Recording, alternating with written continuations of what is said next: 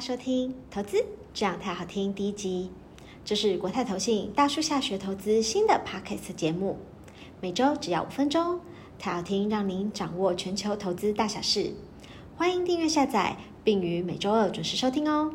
今天是五月二十九号星期一，本周关注标题为：美国债务上限协议取得进展，有望提升市场风险偏好。首先，我们先来了解全球股市的上周概况。美国债务上限有解，将提振市场风险偏好。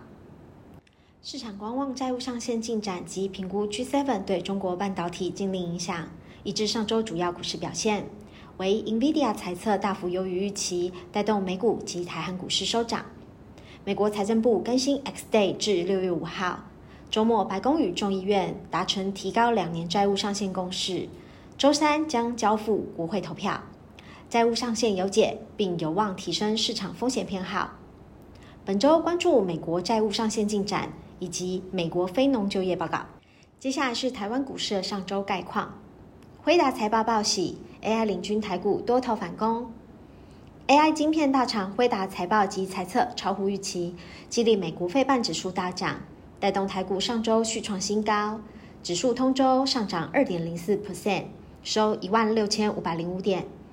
AI 概念股成为盘面焦点，电子占大盘交易比重超过七十 percent，加上外资持续大幅买超，且量能同步升温，指数出现向上突破走势。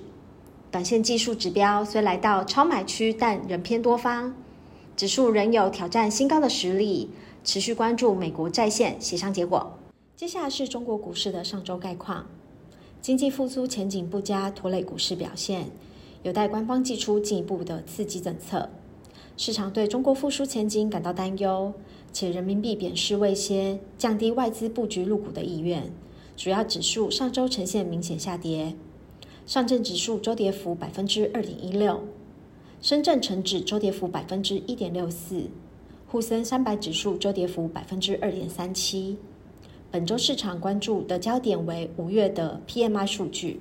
最后是债市观点的上周概况，通膨压力趋于降温，有利美债市场未来的表现。近日多位美国央行官员发表鹰派谈话，认为今年不仅不降息，甚至还有升息的可能。美国十年期公债殖利率通周上涨十二点六 bp，收在三点八零 percent。展望未来，六月二号将公布美国非农就业报告。五月份非农就业人数预估新增十八万人，较四月份数据来得低。